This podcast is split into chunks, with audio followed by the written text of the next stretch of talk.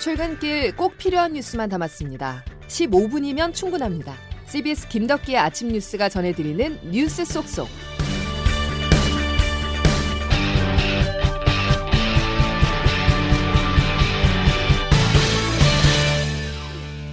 여러분 안녕하십니까? 8월 18일 김덕기 아침 뉴스입니다.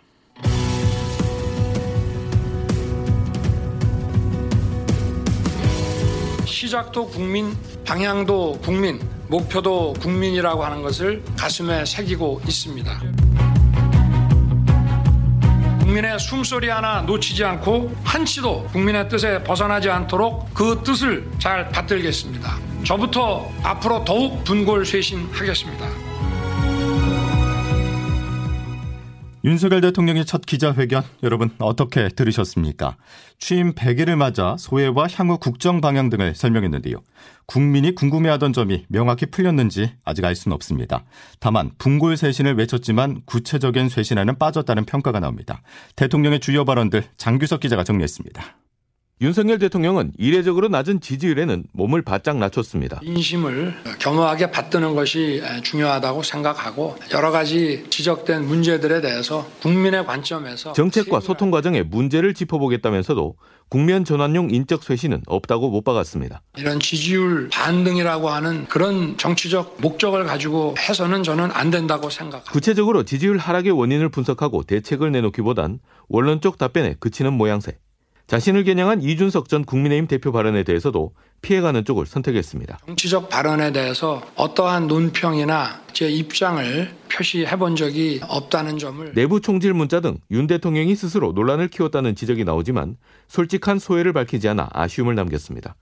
다만 윤 대통령의 트레이드마크가 된 약식 기자회견 도스태핑을 통해 앞으로도 계속 솔직한 모습 보여주겠다고 약속했습니다. 제 있는 그대로의 모습을 보여드리고 비판을 받는 그런 새로운 대통령 문화를 만들어내는 과정이기 때문에 이번 기자회견은 54분 동안 진행됐는데 모두 발언에 20분이 할애됐고 탈원전과 소득주도 성장 폐기, 누리호 발사 성공, 민정수석실 폐지 등 지난 100일의 성과를 강조했습니다.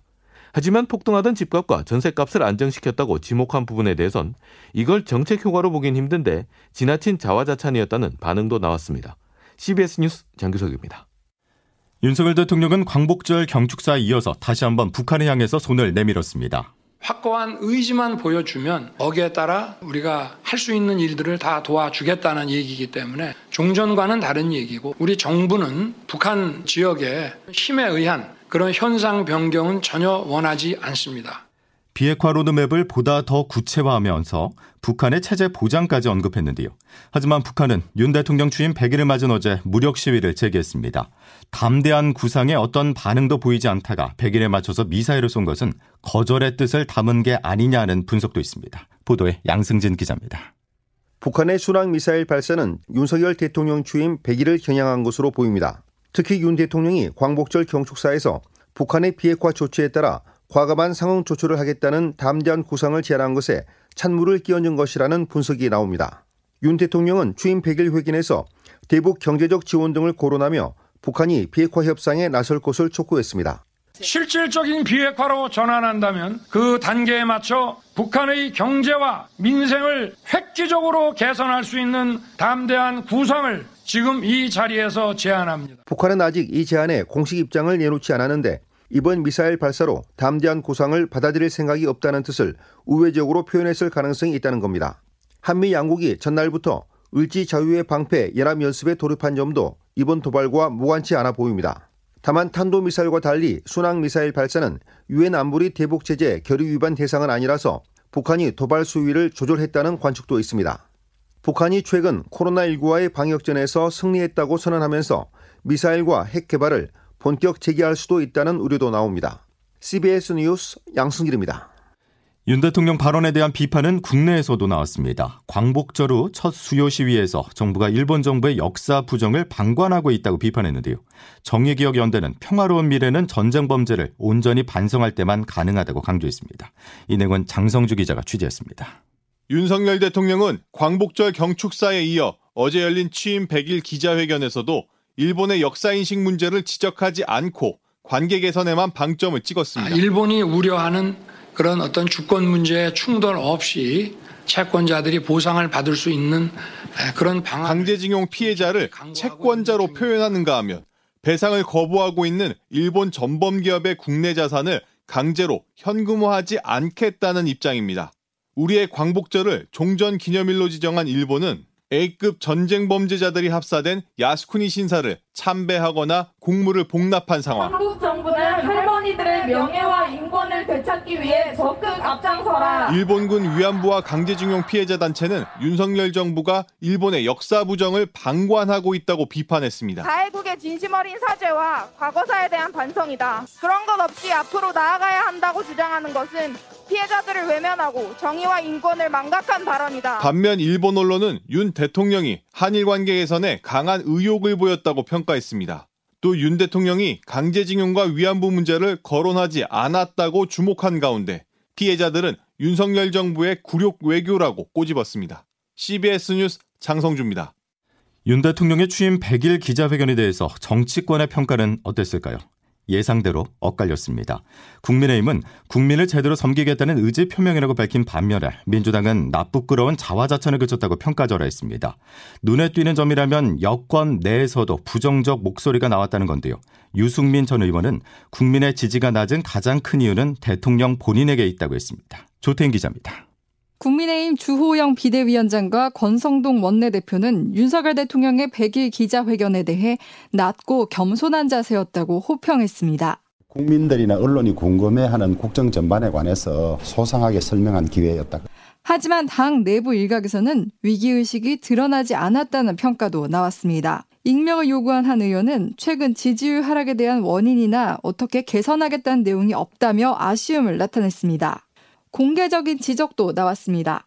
유승민 전 의원은 자신의 SNS를 통해 대통령이 현 상황을 정말 심각하게 생각하고 모든 걸 바꿀 각오가 돼 있는지 기자회견으로는 도무지 알 수가 없다고 했습니다.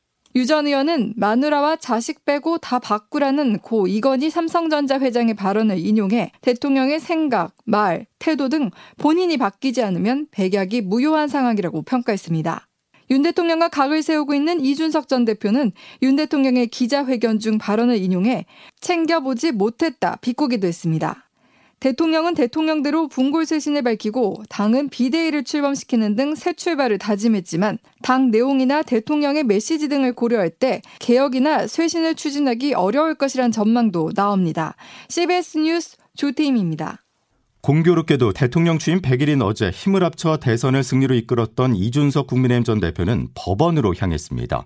비대위 효력을 정지시켜달라는 가처분 신청 첫 심리에 직접 출석하기 위해서인데요.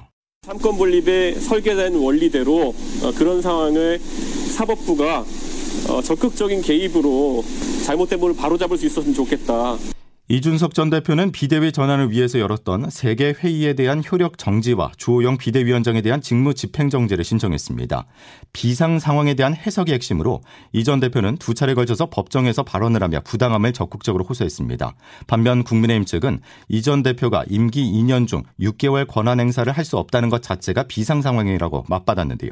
재판부는 신중히 판단을 해 조만간 결정을 내리겠다고 밝혔습니다. 야당 상황도 한번 보겠습니다. 당대표를 뽑기 위해서 전당대회가 진행되고 있는 민주당은 당원 개정으로 몸살을 앓고 있는데요. 일촉즉발로 치닫던 분위기는 절충안이 마련되면서 조금은 차분해졌습니다. 이준규 기자가 보도합니다.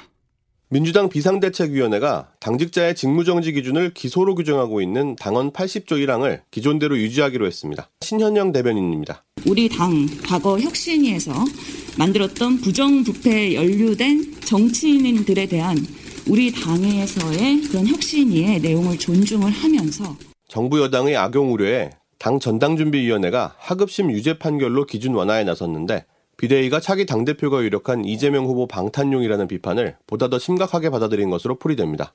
다만 정치적 탄압을 이유로 직무가 정지될 경우 징계 취소 주체를 독립기구인 윤리심판원에서 당내 기구인 당무위원회로 바꿔 다소 유연한 대응을 가능하게 했습니다. 그간 개정 여부를 두고 신경전을 펼쳐왔던 이재명 후보와 박영준 후보는 당대표 후보 광주 전남 토론회에서도 설전을 이어갔습니다. 지도부에서 나름의 결정을 했기 때문에 존중해야 된다고 생각하고요. 나랑 상관없었다라고 얘기하고 발뺌하시는 태도는 저는 틀렸다고 생각합니다. 이른바 친명계는 비대위가 당원들의 의사를 뒤집고 동지들을 검찰의 표적 수사에 노출시켰다고 강하게 반발했지만 당이 통상 비대위 의결 내용을 존중해온 점을 고려할 때 당원 개정은 사실상 무산될 전망입니다. CBS 뉴스 이준규입니다. 다음 소식입니다. 어제 수도권에는 소나기가 내렸을 뿐이지만 강원에는 폭우가 쏟아졌습니다. 양양군에 시간당 80mm가 넘는 호우가 집중됐고 강릉시에도 게릴라성 폭우로 인해서 마을이 물에 잠겼는데요. 주민들은 119에 의해서 가까스로 구조됐습니다. CBS 강원 영동방송 전영래 기자가 취재했습니다. 강릉 주문진 장덕리 마을이 기습 폭우에 초토화됐습니다. 주문진 장덕이교 하천이 범람하면서 인근 주택이 물에 잠겨 오도 가도 못하던 주민 9명이 119 구조대에 구조됐습니다. 소방대원에 구조된 76살 함선호 씨의 말입니다. 아이고 뭐뭐뭐 물이 물이 그냥 수, 순식간에 들어왔는데 뭐 뭐뭐 뭐 상황 얘기, 얘기 할 그것도 못 돼요. 아니 물이 물이 방 안에 허리까지 찼다니. 일고 와서 저 불러내가지고 끌어내서 갔지. 이번 비로 장덕일이 마을 주택 열채와 창고 한 동이 침수됐고 마을 안길 300m와 인근 도로 70m 등이 유실됐습니다.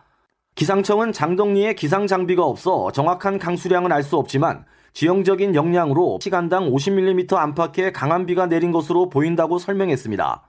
강릉시는 비상 1단계를 발령하고 응급 복구에 나서는 한편 정확한 피해 현황을 조사하고 있습니다. CBS 뉴스 전영래입니다. 지난주 수도권에 내린 기록적인 폭우를 계기로 노아의 방주라 불리는 차수판 설치가 중요해지고 있습니다.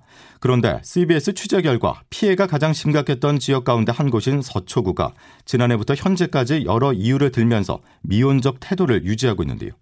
참고로 지난 집중호우로 서초구에서만 4명이 실종됐다가 3명이 숨진 채 발견됐습니다. 허지원 기자가 보도합니다.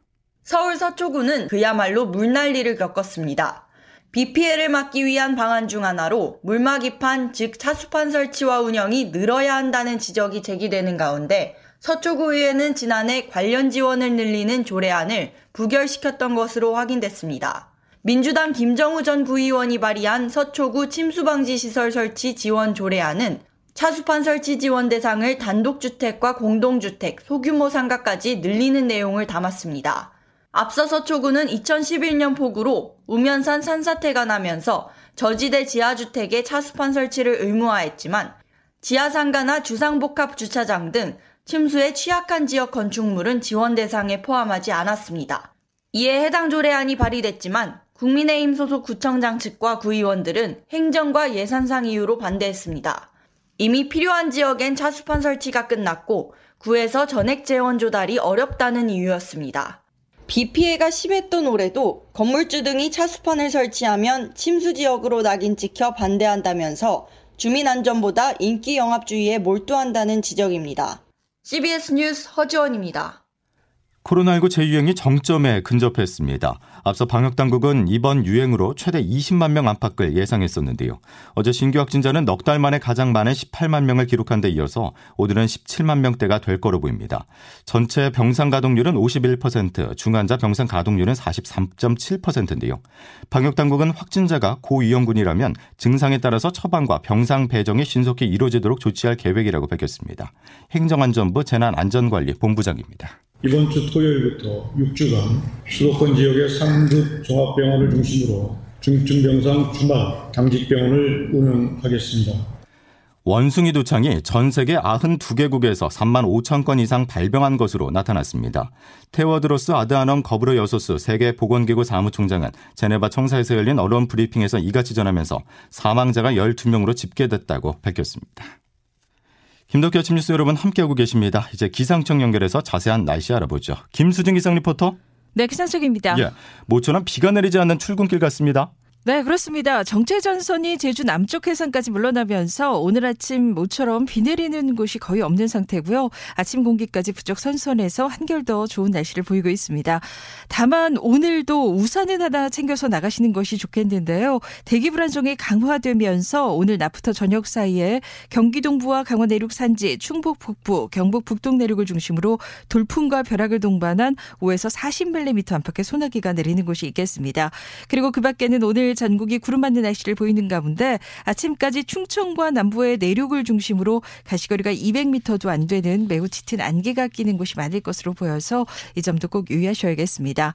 이런 가운데 현재 아침 기온 서울 22.7도를 비롯해 대부분 25도를 밑돌아서 모처럼 열대야 없는 선선한 날씨를 보이고 있는데요. 한낮 기온은 대부분 30도 안팎까지 올라서 낮 동안에는 무덥겠습니다. 오늘 대구의 한낮 기온 32도, 청주, 광주 31도, 서울, 춘천 30도의 분포로 어제와 비슷 하거나 좀 더 높겠습니다.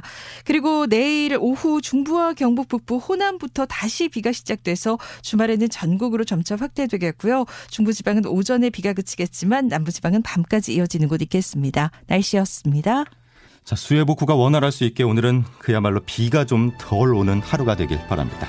자, 목요일 김덕현 아침 뉴스 여기까지입니다. 내일 다시 뵙죠. 고맙습니다.